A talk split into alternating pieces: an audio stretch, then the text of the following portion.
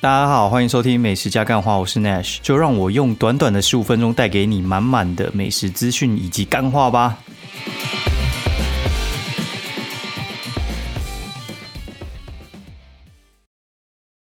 Hello，大家好，欢迎收听《美食加干话》第三季的第一百集。然后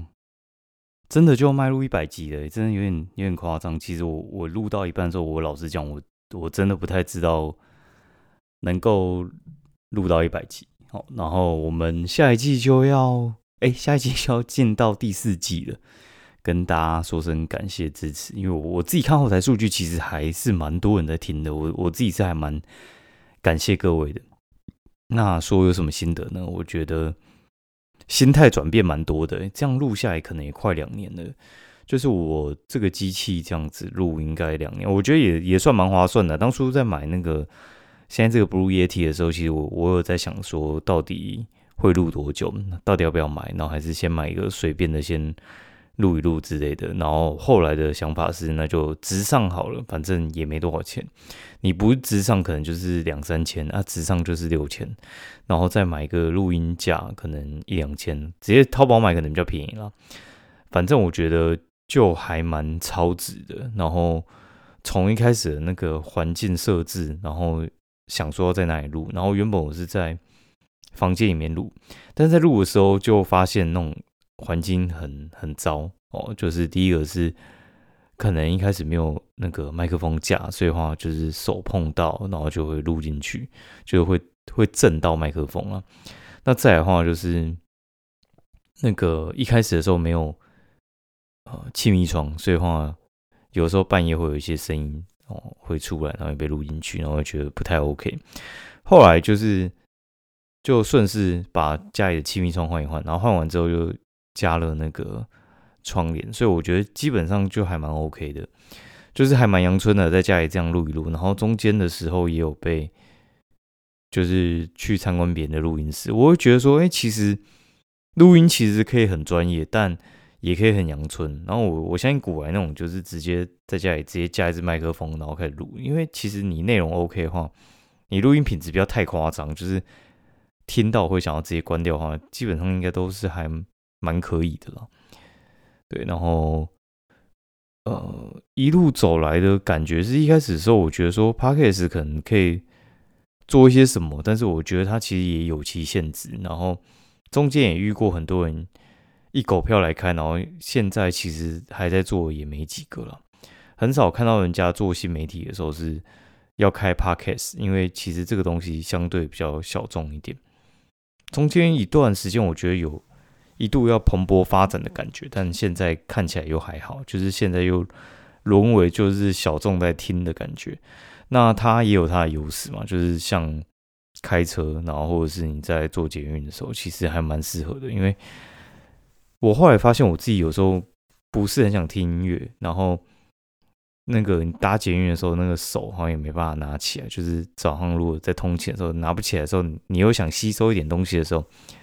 可能就听 podcast 其实还蛮蛮适合的啦。对啊，就还蛮符合那个情境。然后或者是开车哦，开车有时候那种开长途的时候，真的会听到没东西可以听呢。就是你囤了一堆节目，但是。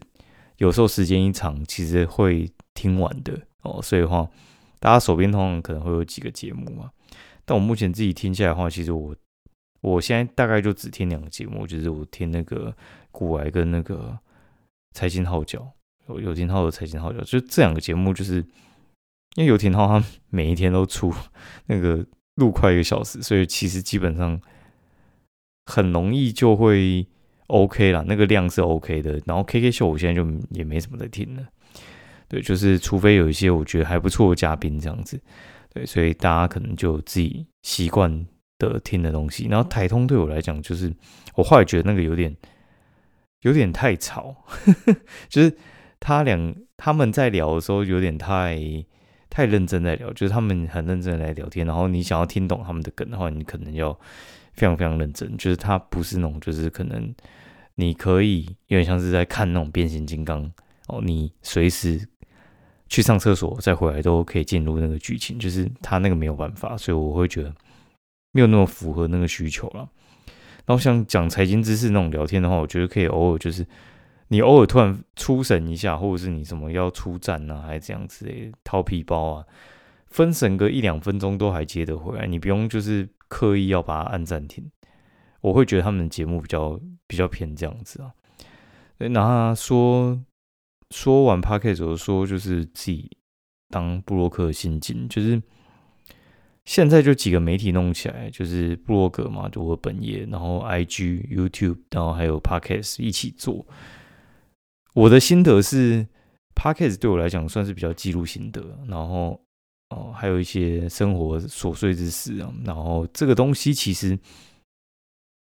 比较像我自己的心声，因为有时候你你在那个 Facebook 或者是你在博客，其实比较难做自己，就是做你那个人设给别人看。那 IG 能够透露的资讯其实又相对的少，然后它的那个现实动态，我觉得其实是可以做一些比较贴近生活重重现的。包括我这样讲哈，就是如果以那个饶舌来比喻的话，就是像。布洛格跟 Facebook，然后还有那个 IG，其实比较像是在做作品，就是你磨好一个东西，然后给人家展示。那 p a c k a g e 它比较像 p a c k a g e 跟那个 IG 的现实动态呢，它比较像是那个 Freestyle，就是像那种自由创作，你想要什么你就直接讲。那其实不要太夸张，脱稿演出之类的。应该说，或者他某某方面也是他的好玩地方，就是脱稿演出，就是很。很即兴的做法，比较能够呈现那种自我。然后我觉得两两个都有迷人之处啦。那这边的话，其实我个人会比较当嗯老听众在在听的。那我其实后来也没什么在宣传，但还是有人要听，我也觉得还蛮蛮神奇。可能部分有些是演算法进来吧。那刚开始的时候，其实大家在 p a c k a g e 很红的时候。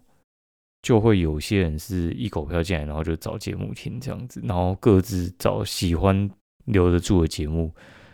收听哦，然后就就顺顺走下去。那也也不太会有什么听众就是来来留言了。对我觉得，因为你那个量体就就偏小众嘛，所以话没有办法做到前几名的话，就你要跟那个听众互动，我觉得相对困难。那目前的。布洛格在做的话，其实我自己个人的希望是，可能五年之内可以退休了。哦，就是可能说不定也不用退休，就是顺顺这样子继续做下去，然后看哦什么时候可以来环游世界一下，或者是就是做一些更有趣的事情。因为我觉得人生很像在破关，就是嗯。在在玩不一样的东西吧，就希望自己可以再更进阶一点了。对，然后我的目的也是希望大家可以一起变更好。那最近又在看那个什么，就是算蛮有名的影片嘛，叫什么老高与小莫新拍的，然后在讲运气的那一部分。他就在讲说，就是人成功与否、有钱没钱、暴富或不暴富，其实其实基本上都是靠运气啊。这这个我超赞同，就是。在讲一些什么成功学，不管书里看或者你去听人家演讲，其实大部分都是运气好，对，就是少数当然是有他们自己的办法，但是我觉得其实还蛮多都是建立在运气上面。然后他就去很好的解释一下，就是为什么你可能跟运气好的人在一起的时候，你运气也会不错。然后他说，运气其实某部分他是去发现身边的机会的那个运气，然后你不是把自己闭锁在。自己的小角落里面哦，然后我觉得运气其实会蛮影响成功的，然后可能不太能够用科学去解释，但是我觉得其实很多方式是可以让你运气变好。就是我觉得像现在我们也是在极力，就是嗯，做一些让自己避避掉一些就是不必要的风险。那我有看到自奇七七，他就是去看了这个影片之后，他就。他就讲他自己的心得，然后我觉得有一段特别有趣，就跟大家分享一下。就他说让自己运气好一点的时候，他说就是像他跟阿迪的相遇啊，然后怎样，然后互相请教，然后觉得 YouTube 快要发展起来，然后他就投入哦。然后我觉得其实某部分像你，你如果真的跟阿迪遇到的话，你们能够产生什么火花吗？还是什么之类，或者是你可以看到什么之类的吗？对，那他讲讲讲完这些之后，我觉得哎也还还蛮运气的。然后，但他讲到一一点，就是他说他爸就是希望他不要再骑机车，因为骑机车风险比较高。对，然后再来的话就是这种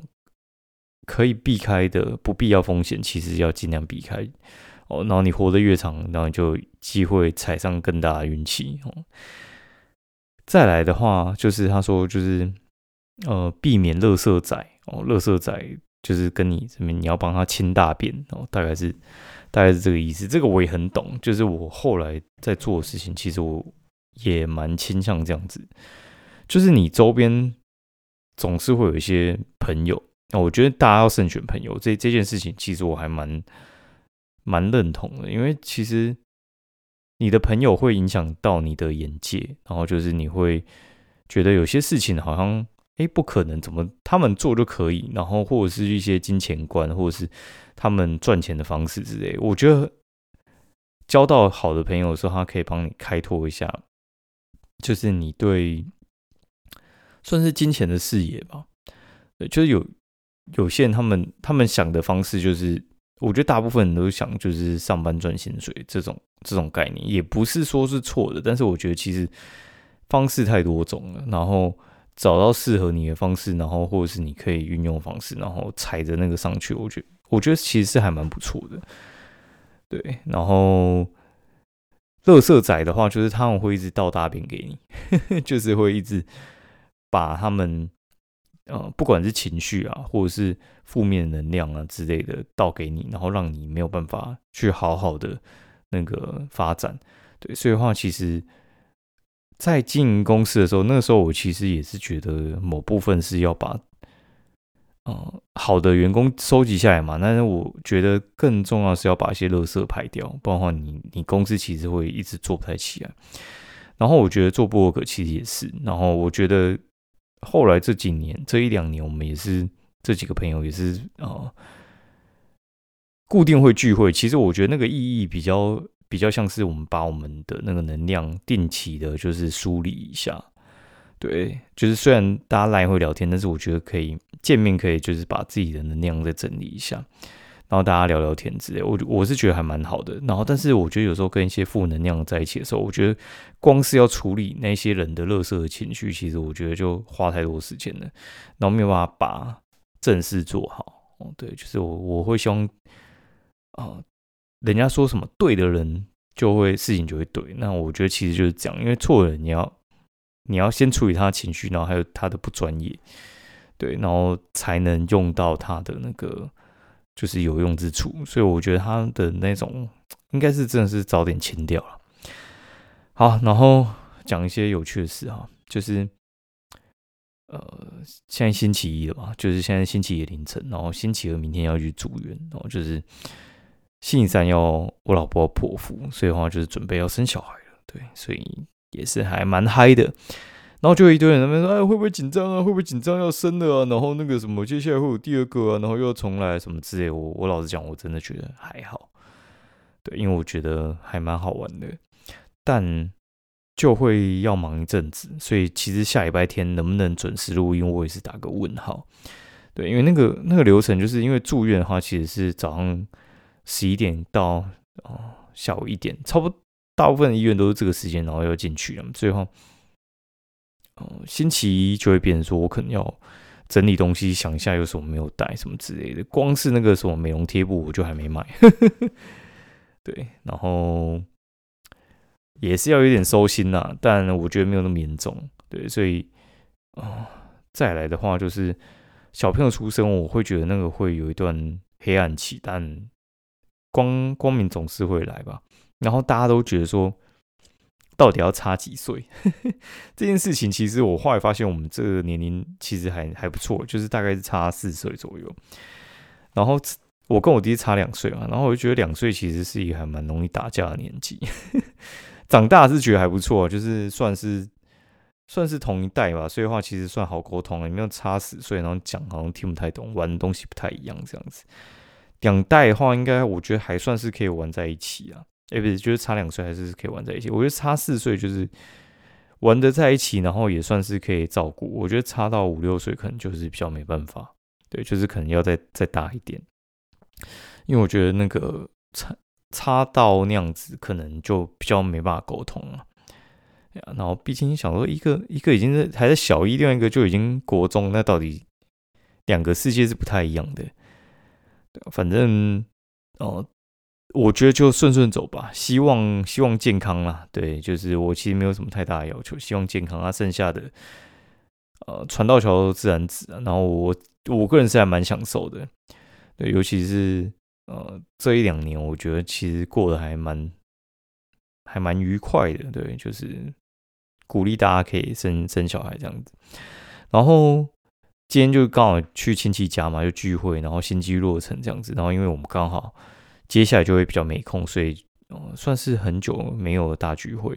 因为之前的话，嗯，比较像是过年可能也凑不到这么多人。然后刚好有一个亲戚他搬新家，不然的话，在更之前我们其实一年会聚一次啊。那因为这是疫情关系，我觉得三年基本上还没有那种就是年轻的一代好好的。全员到齐的感觉比较难啊。然后这次这次聚会之后，我就觉得，嗯，第一个房子要买大一点，对，就是房子还是要买大一点，因为我觉得那个二十几平真的太小了。对，所以话我会觉得，嗯，台北这样子买下来，可能我我我自己觉得台北市区，如果你是要买新城屋，你可能要买到四四千到五千万，不然的话，真的。有点太小，因为我觉得一家四口大概是要住大概四十平到三十平，这个大小才才会舒服，不然我觉得都太挤，然后你就变成说你一直要规划一些收纳空间，我会觉得其实还蛮蛮可怜的。对，就是如果真的真的变那样子，贵到买不起的话，我我可能就会考虑搬回高雄。对，就是回回中南部吧。我觉得住的舒适一点，因为我个人是蛮在乎大房子，好有点扯远的。哦，再的话就是我们那边讨论，就是那个小朋友的命名的部分，就是之前的命名跟这次命名，其实我觉得，嗯，差不多。就是我们我们的做法都是先先讨论出来，然后但是两个的那个生效还是有点不太一样，所以一开始有讨论说，就是是不是要把一些啊，怎么讲？就是不不首不尾拿掉之类的哦，反正我们就是算一算，然后拿去给两个老师算，然后再加上自己的比较主观的意见，再问一下爸妈亲戚之类的。后来决定选一些比较简单好念的、通俗一点的名字哦，然后不要选一些什么太太复杂的名字。我我个人觉得那个其实。哎，我们那个姓氏就不好写，然后反正我们堂姐他们也说，哦，那个真的真的是很困难，你知道吗？所以就是尽量取简单一点，对，就是对大家都好。然后再来就是那个像，哎，这次这次聚会回来，其实我会觉得说，大家发展其实都算算越来越好嘛，就是久了之后，你就觉得说，其实。亲戚朋友还是蛮重要的，尤其亲戚，因为我觉得亲戚有那种就是不可不可切割的关系。然后，如果你们又一起还不错的话，老实讲，那个会蛮恐怖的。对，所以我个人是觉得其实还还不错。如果你有亲戚，其实发展的还还 OK 的话，就是可以大家可以常聚在一起这样子。好，然后再来的话，就是 我我这个周末啊，其实晚上。就是我昨天还有前天可能都搞到三点多才睡，就是在那边干一些无聊事啊，就是在面那个啊该怎么讲，就是在弄那个呃弄拍卖，就是我这边看那个日本拍卖，然后因为因为我在台湾，就是最近无聊。这边看那个就是有有个 YouTube 叫鱼渣，然后就这边开那个啊游戏王的卡，然后 Netflix 刚好有游戏王卡通，然后无聊那边看看看看看，然后看完之后就你就会突然就是很想玩游戏王。反正之前我自己也有了，然后我自己有在收卡片，然后只是收了我一阵子没看，然后就是你会有一些卡，你就会突然又想要收，然后我一直没收到，就是三幻神，就是。哦，神之卡，对，就是我要买神之卡，对，然后我就我在看台湾的卡，然后我就觉得说有些卡其实我个人其实蛮不喜欢，就是呃，网络上买东西的那个缺点，就是东西寄来的时候，你其实还不太知道它长怎么样哦，所以话你就会觉得有点害怕未知的东西。虾皮我觉得可能就好一些，但我觉得像卡片的话，你你寄过来，如果它不是全新未拆封，然后是你一张蛮喜欢的卡，你就会不太希望它受伤。但这种寄送过程之中，难免会有一些啊，我觉得折损的过程。然后，但是那个卡我真的太想要了，所以我就希望我可以买一些哦鉴定卡。鉴定卡就是他们卡就是会去送去那种鉴定公司，然后第三方鉴定公司就看你的卡卡框，然后给类似一到十分的评分。对，最好是十分。然后一到十分的评分呢，那十分的话就会呃算是会在可能在被加。加钱这样子，但是鉴定卡其实也要钱，鉴定卡可能就是要个五百一千块，所以的话如果你那张卡是一千块，然后鉴定完可能就是可以买两千，那如果是更高价卡，它可能就是绝对不止加一千而已，哦，就是它会在网上再加，所以就是有些人就喜欢拿去鉴定，那但有些可能就是九分八分之类的，然后我自己这次的目标就是我要收千百龙跟。神之卡哦，这这几张我要收，然后我就因为台湾买的话，其实就几个管道嘛，第一个就是露天嘛，然后第二个就是虾皮，大概这两个应该算是大部分的可以从这边买，不然你就是要直接去卡店碰碰运气这样。呃，看一看，我觉得有点贵，然后又没有我想要，然后所以我就上日本拍卖买，好，然后我就逛逛逛，然后就是因为。现在日本拍卖还蛮方便的，就是你你直接点上去之后，然后他们有两家，一个叫拜银，然后另外一个叫做那个哦叫什么乐涛吧，就这两家在做日本代购。他们现在我觉得可能蛮竞争，那个手续费其实蛮便宜的，就是可能买回来然后就是代购就是一百之类，但是他那个界面那些全部还有机仓啊那些全部都帮集货，集货就是。你在日本拍卖，你可能哦这两个礼拜就是买了十个东西，但是你是分批买，或者是有些要竞标。那竞标结束之后，他们就寄到他们的指定的地方，然后再一包帮你送过来，然后再可能中间就有服务费嘛，然后还有一些从那边寄过来就是集运的费用，就有点像是你在买淘宝嘛。买日拍的话，其实也是会有类似的东西。然后买游戏王卡又特别适合，那为什么呢？因为第一个。呃，游戏王是日本出的，所以日本的收集的玩家其实很多，然后各各种你想要的东西基本上一定找得到。那台湾也有，但绝对不会有日本多。那价钱的话也是很也是很浮动啊。然后这样子买起来的话，其实我我个人觉得，第一个找到东西最重要，然后再的话就是，我觉得价钱可以接受，然后它可能就是价格。他们还有那种加那种保险费，你知道？就是你寄过来，然后你怕说就是东西来东西不一样，然后或者是怎样之类的，他可以就是花五百日币保保保险，然后五百日币可能就是花个一百块保保险，你都已经买到七八千，你再花个一百，其实也还好吧。然后它有一些折扣啊，然后直接扣来扣去，可能基本上我觉得是可能原价再加一点呢，然后可以买到你要的东西。然后游戏王卡又特别适合，因为它是不会中，然后。也没有什么电池，然后不能过海关之类，然后呃有点像是小，然后又高价，对，所以其实还蛮蛮 OK 的，对。然后我我就问我弟说啊，你你是自己买还是怎样？他说他也是用那类似，他应该是用白衣还是用那个乐套？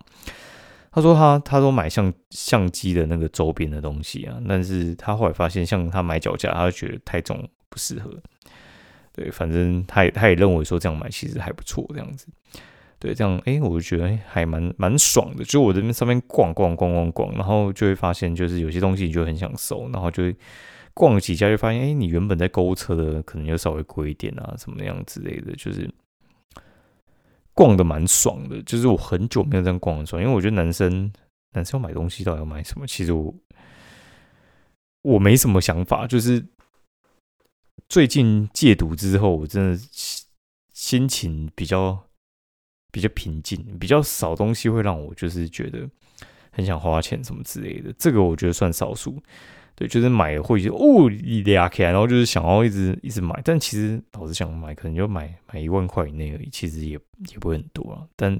上次我买可能就是买个几千，就觉得哎好像够了，你知道吗？哦，这次就是想要再收一些更更高端的卡，然后觉得我我自己看的是蛮蛮开心的，我觉得这就值得。就是我看着就哦好爽！就是我在翻游戏王卡的时候，我突然翻到那个，就是我前一阵就是那一阵子我有收。然后我就张玉成啊、林志伟的卡，然后张玉成的卡还不少，干我有两三张都是签名卡，还有阿西卡，就是他新的年的卡，我觉得我干好爽，真的超爽的。现在他卡价应该往上翻了，但我觉得那个不是那个不是往上翻的关系，那个是我觉得他是台湾人，然后又打得很好，然后现在又在我喜欢的红袜队打球，然后就觉得跟那个心心心里的那个过瘾的感觉，真的是很难以形容。然后像。游戏王卡其实它它就是会更历久弥新，因为它其实动画一直出，然后反正他们主角一直换，然后卡一直出，然后新卡出完换旧卡，旧卡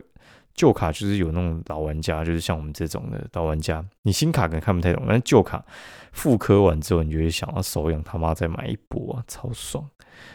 对，哦，是不是讲太多？好，没差，反正下礼拜不一定能讲，下礼拜那个什么。就是我我我女儿，就是可能我妈要上来帮忙顾，然后我可能就是医院跟那个医院跟家里就是来回跑，然后跑到就是他们跑完之后就会接月子中心，就是从呃妈妈是肯定要待一个礼拜啊，然后爸爸就是要那个爸爸就是中间你要来回来回支援这样子啊，然后。呃，接下来由医院结束完就接月子中心，所以就是医院完之后，你就带小 baby，然后一车直接杀去月子中心，然后到月中心妈妈才有可能接近，然后就是交到专人手上顾，然后接下来又回来就会有点有点黑暗期这样子哈。好，那接下来我们我们来讲一下这周吃什么好了。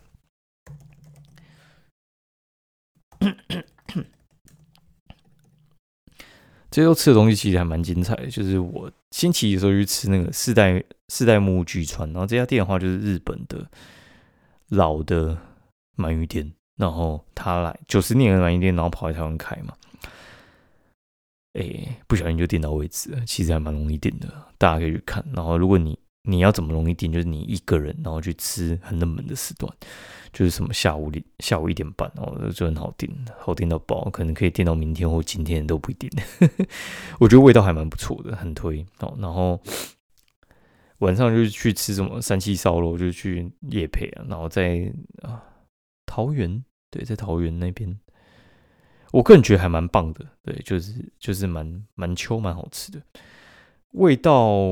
味道就是跟那个桃园的朝行烧肉有点类似啊，但。